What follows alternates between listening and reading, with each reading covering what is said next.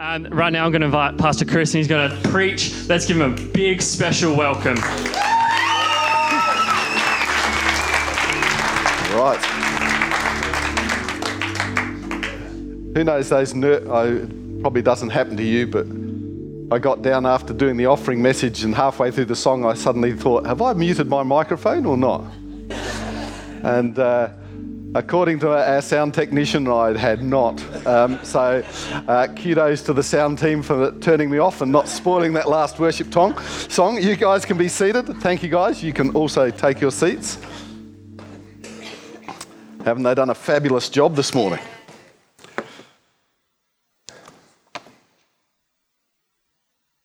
I'm excited about the Word of God. Because the Word of God is, is one of those things which can be transformative and exciting or boring as back poop,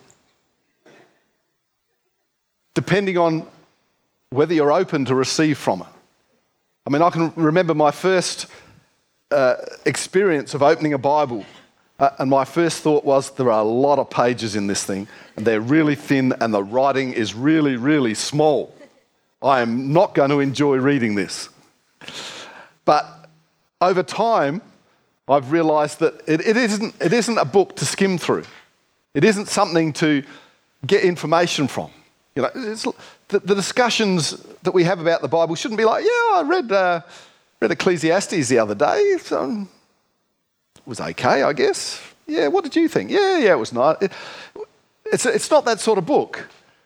We read the Bible because it needs to be transformative to us what we read in it should change our lives because we should be reading it with the power of the Holy Spirit in us, asking Him to reveal things to us. And so I'm going to read some of it to you today. I'm going to read some really interesting stuff. Uh, are there any children in the congregation? I got into trouble in our chapel service this morning because I mentioned sex in front of the children. Um, no, there aren't any good. Um, I, I, I, uh, in context, it is in the Bible by the way. This is not just me wanting to throw words around because I, I like the sound of them. This is actually biblical. Did I hear a young voice then? Uh, I'll, I'll be very careful what I say. Um, but the, the Word of God should transform lives. And so I want you to be ready this morning to have a transformation in your life. And you might be sitting there thinking, well, I'm quite happy, thank you. I don't need a transformation in my life. You just, you just go ahead and talk and leave me be. I'm not interested in you changing anything, thank you very much. Change your mind. I'm not going to change anything for you, but the, God can. And it doesn't matter whether we're in a deep, dark place believing that God can't do anything, or we're, we're pretty high. We think, yeah, well, prayer this morning, I'm, I'm like that with God. I mean, you know, nothing can shake me. There's always something more that we can get from God. And so I want you to be open this morning to receive something from the Word of God that will change your life.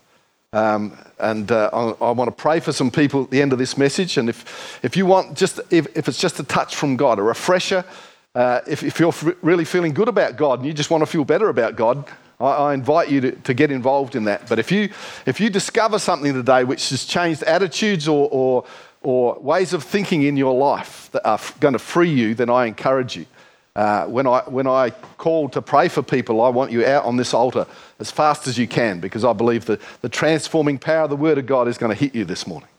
So, are we ready? I might, I might preach now after that, that intro. Um, so, who remembers we're, we're on a bit of a journey here to discover the true character of the God we serve? Uh, we, we, we're, try, we're doing that. We're, we're discovering the character of Yahweh so that, one, we know who He is, which is a good thing but we also know how to represent him accurately to others. And so far, we've discovered some pretty incredible attributes that God not only has, but he's actually the very embodiment of those characteristics. So I want to look at a scripture this morning that reinforces those attributes, but also introduces us to another one of God's attributes that we often struggle with. And that's the idea that God is a God of justice. Not a term that brings warm fuzzies to most people's hearts. So actually, I want you to open your Bibles. If you've got a, a, a real paper one there, I encourage you, get it out. Um, if you've got it on your phone, uh, get off Facebook right now and open your Bible app. because this is, I, don't, I just don't want you to look at words on a screen this morning. I want you to have a resource so that when you open your Bible app for prayer during the week, as I'm sure you all do, um, or, the, or the actual book, um, I want you to actually refer to this and look at it because it's, it's important. Um, this is something that we need to dig deep into. So open it up to Exodus chapter 34. And we're going to start at verse 6. And this is, this is an extremely dense piece of scripture. There, there are the characteristics of God that are sort of squeezed into these two small verses are absolutely mind blowing. And because of that, it's important because it, who knows, it's really easy for us to descend into a place where we distort God's character. We say things about God that aren't true, and unfortunately, we believe things about God that aren't true. And this is a great, this is a great scripture uh, to get wrong um, because it's a very challenging scripture, but it actually uh, is, is very instrumental in our understanding of how God can be a God of love and a God of justice. So, have, we all got it there? Uh, if not, it'll be up on the screen as well. So, um, if you haven't, next week, bring your Bibles. Exodus 34, chapter, chapter 34, verse 6. It says, The Lord passed in front of Moses, calling out, Yahweh, the Lord, the God of compassion and mercy. I am slow to anger and filled with unfailing love and faithfulness. I lavish unfailing love to a thousand generations. I forgive iniquity. Who knows what iniquity even is? It's a fancy word for wickedness. So if you've done any iniquity today, stop it. Um, I forgive iniquity, rebellion, and sin. But I do not excuse the guilty. I lay the sins of the parents upon their children and grandchildren. The entire family is affected, even children in the third and the fourth generations. The mood in the room suddenly gone down. Because here we see two very different character traits of God, and we're totally confused. Because it starts off with God abounding in love and compassion and mercy, and He's absolutely over the top with His forgiveness. And that makes us feel really great. Who wants to have a relationship with a God like that? I do. And if you don't want to, that's fine. More for me, less for you. That's, I'm greedy. I'll have as much of God as I can get. And then we get into verse 7. And it's like somebody's thrown a bucket of cold water over us just as we've snuggled up into a warm blanket of fuzzies with God. Suddenly, it's like this nasty wake up call. And we see a different side of God. We see his justice, or, you might call it his judgment. The Bible even describes it as his wrath. And so we're a little confused here. This is, this is a relational challenge. How do you relate to somebody who you think is loving most of the time, but then just as you get comfortable, seems to want to punish even the children of the guilty? This is, I don't know about you, but this is weird. Uh, who is this God?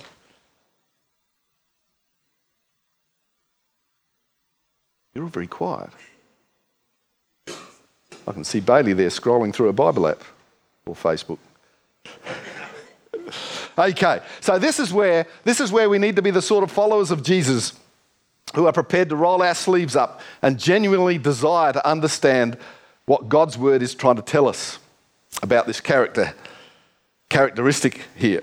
So when we're learning to read the Bible, if we understand that the Bible is God's revealing his story and his name and his identity and his character to us, then we have to pay serious attention to the form that it takes. God is always never described in the abstract in the Bible. We never see God described as the uncaused cause, the, the spirit of the great beyond, or anything, anything like that. The main, reason, the main way the Bible teaches us about God is in stories and in poetry. And it's important to know the difference between the two, because I mentioned in our chapel service this morning, poems give the author the license to lie. Well, perhaps not lie, but exaggerate or to appeal to something that's not just our rational sense, it appeals to our emotional sense. And so the use of uh, things like hyperbole. Who knows what hyperbole is? Yes. Outright exaggeration, yes, quite right. Um, I was going to get Jordan up to explain that to us, but what is the time? I don't have time. Oh, no, I don't have time for this. Come on, we, we've got to get into this. So, strangely enough, if we look at Exodus 34, 6 and 7, what do we find? Firstly, we find that it is poetic in nature.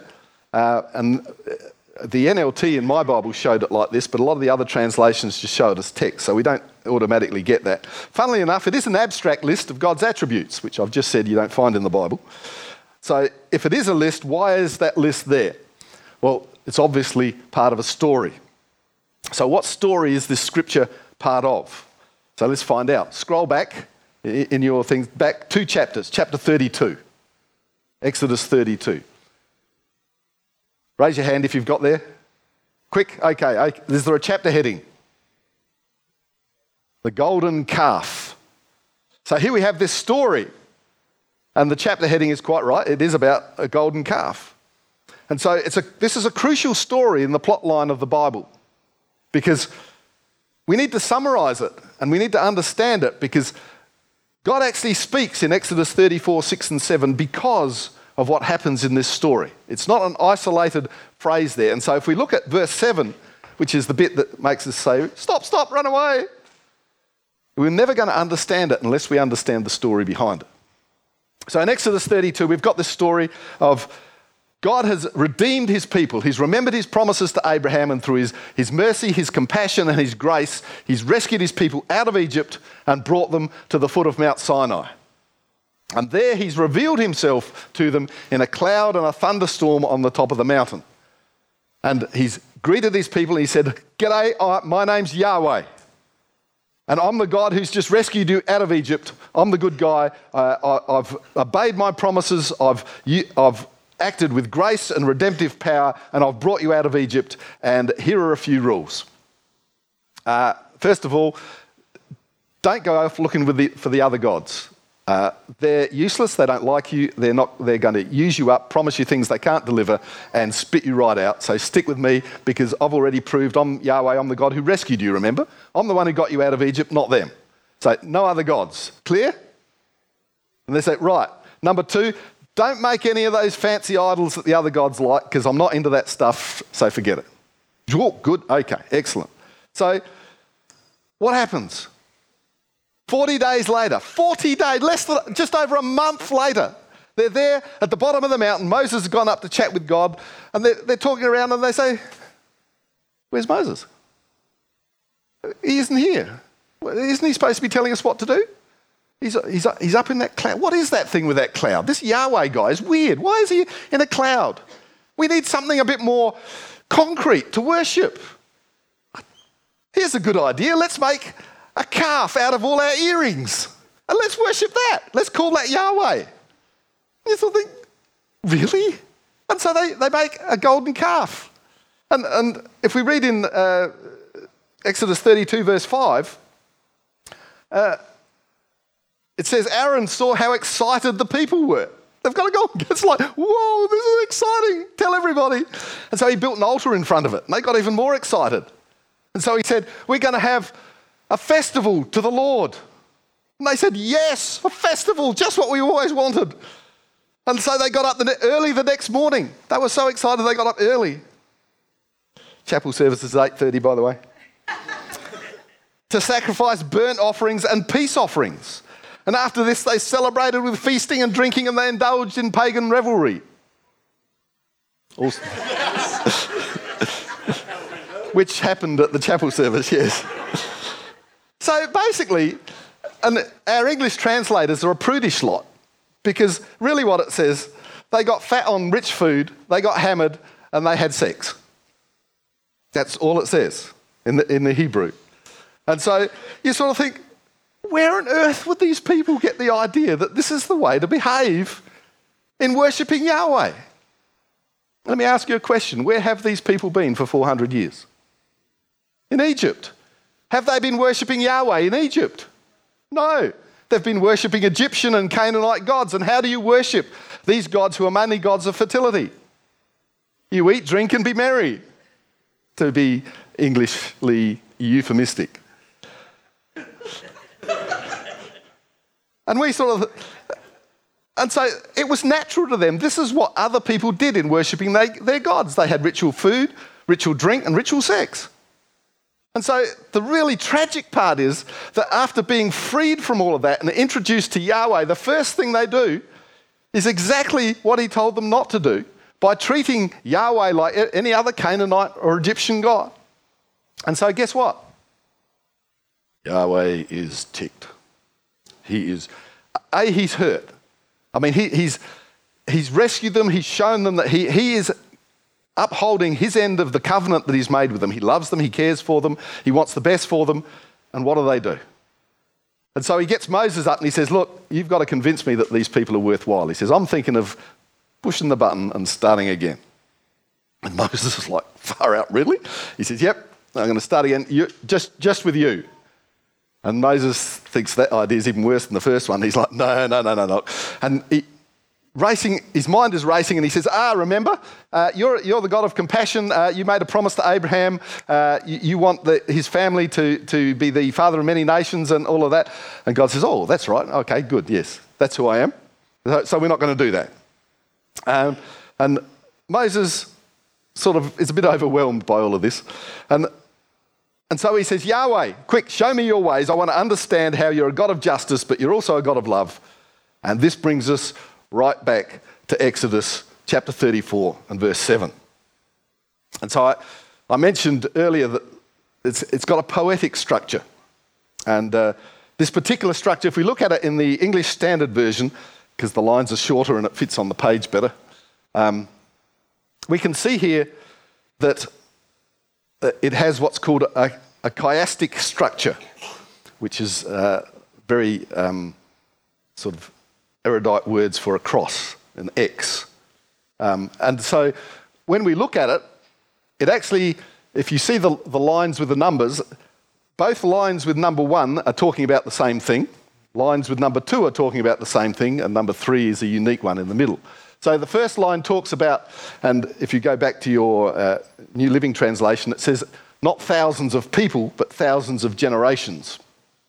And so, line, yeah, excellent. Um, so the first line and the last line are talking about generations. The second line and the other, the third line, which is still two, um, talks about sin, iniquity, and transgression. And the middle line, of course, is that kicker which says, I do not excuse the guilty. And so this is a, an observ- this is a very powerful and coherent statement about how God's love relates to his justice. And so we're told at the very beginning of this, the first line, that Yahweh keeps his covenant love for thousands of generations. Anybody any idea how long that is? Well, let's start at a thousand. If we say a generation's 30 years, how many years is that? 30,000. He says thousands of generations. So he's talking about thousands of 30,000s. So he's talking hundreds of thousands of years. How long has it been since uh, Jesus died and rose again? About two. So we're not even getting to the first thousand yet. And so this is poetry. So if we see large numbers in a poem, what does it mean? generally not a mathematical formula. If it, it implies forever. And he's not actually trying to measure time here. It's basically a poetic way of saying God's covenant love is with us forever. It will never leave. He will never forsake us. He will, his unfailing or covenant love is with us for how long? Forever. Okay. So, who thinks that's pretty good? That's, that's good news. Um, however, that doesn't mean that he will not ex- he will excuse or not deal with the sin of individuals or families to the third and fourth generation. Who wants to know what that means? No, nobody. Okay. I won't preach next week then, uh, because we don't have time to get into that this morning. But next week we will talk about what that means, because that's actually very important to understand what Yahweh is trying to get at here with this. Um, it, we can visit all sorts of interesting things like generational curses and stuff like this. But so come next week; it's going to be amazing. Um, but so, but we've discovered, you know, initially God is love; He's merciful, but He's also the God of judgment. And this doesn't co- cancel out or contradict his mercy, but we can see that God tends towards being merciful. There's a huge difference between three and four generations and thousands of generations. We're looking at the numbers three to four or the numbers 30 to 100,000. So there's, there's a huge difference. So we can say God tends towards mercy, but he is still a God of justice. So if we look, and you might think, well, hang on, we're, look, we're, reading the Old Testament here. Surely that doesn't apply to us. You know, we, are we're in the New Testament. We're living in a time of grace. Um, we can do anything we like because uh, God's extended grace to us. I'll talk about that little uh, uh, nugget next week as well, um, which will uh, change your mind on that. Uh, but it's also in the New Testament. James chapter 2, verse 13 says, Because judgment without mercy will be shown to anyone who has not been merciful. Mercy triumphs over judgment. So James says that God's mercy triumphs, which doesn't mean it cancels out his judgment, it means that harmoniously work together. So God is love, is the primary thing that he is accomplishing even through his justice. And God cares deeply about how we treat each other. And so we've got to look, if our, if our vision of God is that He's primarily out to get us, He's like the detention police, wandering around to see if we'll slip up so He can punish us or put us in detention. And He monitors our behavior so that He can catch us out. You know, every time we sin, it's like He taps us on the shoulder and says, Oi, caught you. Detention for you. If we've got that view of God, then we've got a view that's a distortion of God's character. And so when he, when he cares about us, when he, he looks on our behavior, he does it as an expression of his eternal, permanent, binding covenant love towards us. And so, how does he keep this covenant love? Some of our translations, and we, have read in both of those, I think the ESV says steadfast love, and the New Living Translation says unfailing love. There are other translations which just use love, which is also fine, except for the fact that our English word love is so mangled that it's basically useless. I mean, we love Netflix and we love our wife, and if they're the same thing, then our wife's in big trouble. Um, because Netflix involves changing a lot of channels, and it's not good. Okay. Um, and so in the Bible, God's, and it's translated in Hebrew to covenant love. So it's not about how God feels about us, it's how He's promised to act towards us out of His covenant. And so that, that love He shows us is in His character. He has made a promise to us that His covenant love will last forever. And so it's, it's about action, not feeling. It's where He seeks the well being of His people regardless of how they respond to Him. And why would He do that? Because He made a promise that that's how He would behave. Uh, can I have hands up all the married people here? Uh, hopefully, all of you on your wedding day made a promise. You promised to love, honour, and uh, get together with um, the person you're getting married for the rest of your life. You promised to love them. Now, you know, tell me honestly, do you always like the person that you're married to?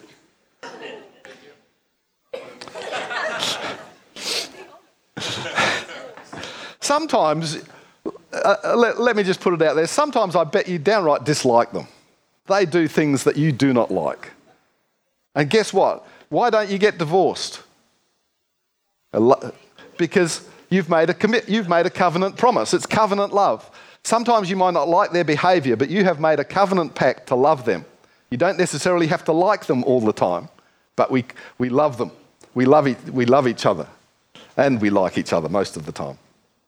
And so when, when we talk about God's covenant love, it doesn't mean that God is happy with what we're doing all the time. In fact, that's the profound thing that's going on here, is that he has eternally, for thousands of generations, bound himself permanently in a covenant commitment with people that he knows are deeply flawed and selfish. And he knows what he's committing himself to. He actually says uh, several times in the Old Testament, You are a stiff necked people. So he knows what they're like and he complains about them, but he still shows his covenant love to them. How is he going to maintain that commitment? What does he say in verse 2? it says, forgiving iniquity and transgression and sin. God's plan for keeping his covenant love is to forgive us. It sounds way too simple, doesn't it? But he says that's how I maintain my covenant love. I forgive iniquity and transgression and sin for thousands of generations. The great thing that this means is forgiveness isn't something we have to drag out of Yahweh. This isn't something that God reluctantly agreed to. I'm sorry, Charmaine. Yeah, I know you're, you're naughty, and just this once I'll let you off. That's, that's.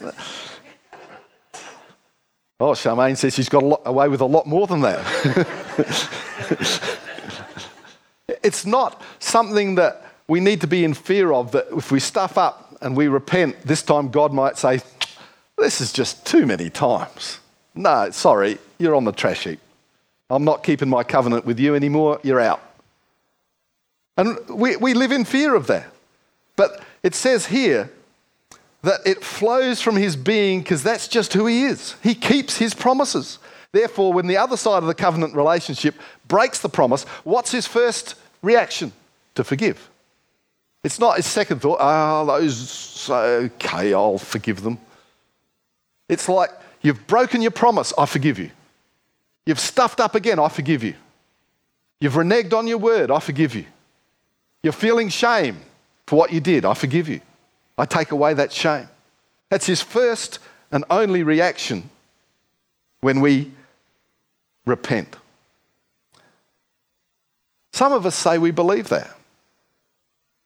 Who believes that? Come on, who, who believes it? Who's prepared to say they believe it? Come on, you need to be brave here. Come on, on the front row. Come on, you believe it. Now, you might have put your hands up, and there are some of you, and I won't put your hands, I won't ask you to put your hand, some of you lied. And how do I know you lied? Because if we believed it, we would be able to move past a lot of the sins in our life that hold us back. Because I don't know about you, but sometimes I look back at my life and I look at sort of, it's like a train wreck of bad decisions and uh, sort of bad actions, bad, all, all, sorts of, there's shame for things that I've done, there's anger at things that have been done to me, there's all of this stuff that when I look back on my life, I think, far out, I'm, I'm just lucky to have survived. Anybody, anybody else? But the thing is, I know when I've believed God's forgiveness, when they're just, th- they're always there in my past. You, they, they don't go away, but they don't rule me. They don't affect me. I, I don't bring them up to people every time we have a discussion about God's mercy. It's like, ah, oh, yeah, well, I remember that time when I was 16, and actually, I remember that time when I was 12 when my sister was crawling between the gap in our front gates. For some reason, I just thought, I wonder what happens if you hit someone on the head with a pine cone. and I can remember it was, as, it was as clinical as that, and I picked it up and I thumped her. and she cried and went and told dad. And so my father was an expert at child interrogation. Um, he gets me in front of him and he says, So, uh, what'd you do that for?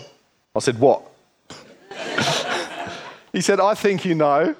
I said, No, no idea. Come on. He said, What have you done? The first three I listed, he didn't even know about. and then I said, Well, I might have dropped a pine cone. He said, I was standing at the lounge room window watching. I thought, Oh, okay, right. All my excuses fled out the window. Um, and, and, it's a fun memory, but I, I don't apologise to my sister anymore for hitting her over the head because A, she, she's forgotten about it, I think. That's what a blow on the head does. Um, she's been a bit strange ever since. Um, but that's something that I've repented about eventually. Um, and God has forgiven me. It's not something that I agonize over. And yet, there are some of us who say we believe in God's forgiveness, and yet every time it, it comes up, we talk about the things in our past that we can't let go of. you know, God's forgiven me of this, but it's still, I still lie awake at night thinking about it. I still feel guilty about this. We, we, even, we even use our life circumstances to justify how we're thinking. Have you ever heard people who have talked about, yeah, well, you know, I was, I was boiling the kettle the other day and I was pouring the tea, I burnt my hand. And I sort of felt God saying, yeah, that's because you're still not living right. That thing you did is, you know, I'm still punishing you for it. And people look at their circumstances like that and they'll say, Yeah, bad things happen to me because God is still punishing me for that sin that I confessed to Him. I shouldn't have told God because He's been on at me about it ever since. you sort of think, Come on. When God says He forgives, He forgives. The, the interesting thing, the word forgive in Hebrew is the word nasa, which is spelt the same way we'd say NASA. But don't say NASA because it's, it's not what it means. But nasa means to pick up. You know, I am nasaying this pulpit. But the same word means forgive in Hebrew. If you nasah someone, you don't just pick them up, you forgive them. And so when God forgives us, He lifts our sin from us and carries it Himself. It's a physical thing. Uh, I wish we had, to- I mean, I might talk about it next week, but the idea of our sin being something um, immaterial is, is totally wrong. The Bible describes sin as a physical thing. That as we, as we bring our sin into the world, it's a bit like throwing a rock into a pond. It, the ripples of our sin affect other people. And you think you times that by seven billion people all throwing rocks in the pond. Um, very big pond. Um, but instead of doing that, if we throw our sins to God, that he takes it away. There, is no, there, there, are no repercussions, spiritual repercussions to our sin. He has forgiven us. And so, you know, this morning, the biggest step of faith you might take is actually believing that God has forgiven you. And if, and if, if that's a revelation to you this morning, you need to take hold of that. That it doesn't matter what you've done, but the things that are holding you back are your vision of God's character that is incorrect. When God says, My covenant love lasts forever, and that the way I implement that love is by instantly forgiving transgressors who repent, then that should be gone. It's gone. Every time we bring it up to God, He has to go back and, tr- and try and find where He put it because it's gone from His memory. But we hang on to it, and it holds us back in our walk with God, in our relationship with other people. And so we need to get rid of it. We need to take hold of the fact God forgives you. Repeat after me God forgives you. Thank you. How about God forgives me? That's a good. Um, I thank you for the first one, though. That was. So I want us to, uh, if I can get Jordan, I want us to stand this morning. And I want you to look at your life. Here we have two promises from God. The first is that if we make a covenant commitment to God, His promise is that He will always, forever keep His side of that covenant. The second thing is He works that covenant, that acceptance that He has of us through our repentance. As soon as we repent, as soon as we come before God and say, Oh, God, I stuffed up there, He says, Forgiven. I'm feeling guilty about what I did then. No, forgiven. I still just can't get rid of the guilt. Ah, He says, Forgiven. But we need to accept that. We need to take that on board. The first thing we've got to do before we can do that is to take on board the fact that God wants to have a covenant relationship with us. Now, we call it salvation, we call it accepting, accepting Jesus. But it's what we do as followers of Christ. To become a follower of Christ, we actually have to accept the fact that He wants that relationship with us and He wants to forgive us. And, and in this church, we do that by asking people to pray a prayer. Not a prayer that demands anything, but a prayer that asks.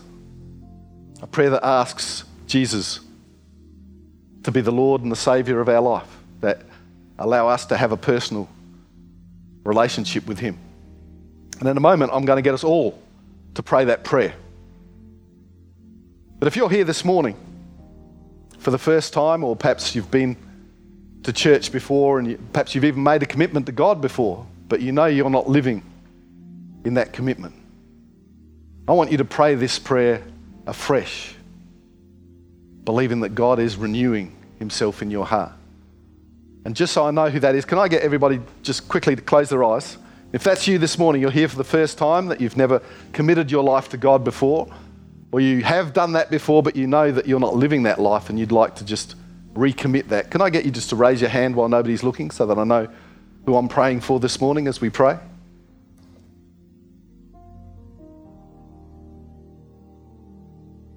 Awesome. Can you all open your eyes? And can you pray after me? Dear Lord Jesus, from this moment on, I turn aside from all other gods. I turn towards you as my Lord and as my Saviour. Come into me now as a permanent home for your Spirit. I now call myself a child of God. I will follow you for the rest of my days from this moment on. Jesus, thank you for saving me. Amen. While we're here, I just want to pray for people who haven't been able to take God at His word, that you're still living in suffering because you believe that you deserve the guilt or the shame or the, the fear or the anxiety that your sin has brought into your life. That you can't grasp the fact that Jesus has actually forgiven all of that. You are set free by his presence in your life. I'm, I'm not, and I'm not going to ask for a show of hands. But if that's you, I want you to pray in a moment as I pray for you that you are released from that. And if, if, if you just struggle with the fact that God could love you, God could keep his side of the bar, bargain and the covenant, even though you drop the ball so many times. And you know, we all drop the ball so many times. I mean, our side of the covenant is in tatters. But God stands there firm and he says, My promises do not come back void. I'm always with you. If you struggle with that, I want you to cast that aside this morning grasp hold anew of a faith that God is for you. God has promised you his unfailing covenant love for generations, thousands of generations. So, Lord, I pray for every single person here who has doubted your love for them who struggles with the fact that whatever sins they've committed, what, whatever iniquities, transgressions, whatever wrongdoings, whatever guilt they hold, whatever pain is in their heart, whatever shame they are feeling, that you will never let go of your side of that unfailing love covenant that you have with us. All you require is that we turn back and we say sorry. Forgive us. And Lord, I pray that those words, I forgive you, that comes from your lips every time we repent, are powerful and permanent in the lives of people who, up to this point, have doubted you. Lord, with your Spirit, wash away that doubt. Cleanse our hearts and our spirits of the doubt that you are a redeeming God we take on board those words I forgive you. I forgive you. We stand before you as your chosen people, forgiven. Forgiven and walking in victory. In Jesus' mighty name I pray. Everybody who believed it said, Amen. Awesome. Thanks, Katie. Awesome. Hey, church, as you go into the week, um, I want to encourage you with something that I do personally every night. I, before I go to bed, I say, Hey, God, I repent of my sins I committed today. not the day before, because I believe I'm already forgiven for those. Help me forgive myself, just as you have forgiven me. You don't have to do it on your own. God is there to help you. And you don't have to be in church to be forgiven. You can do it in your bedroom. Awesome.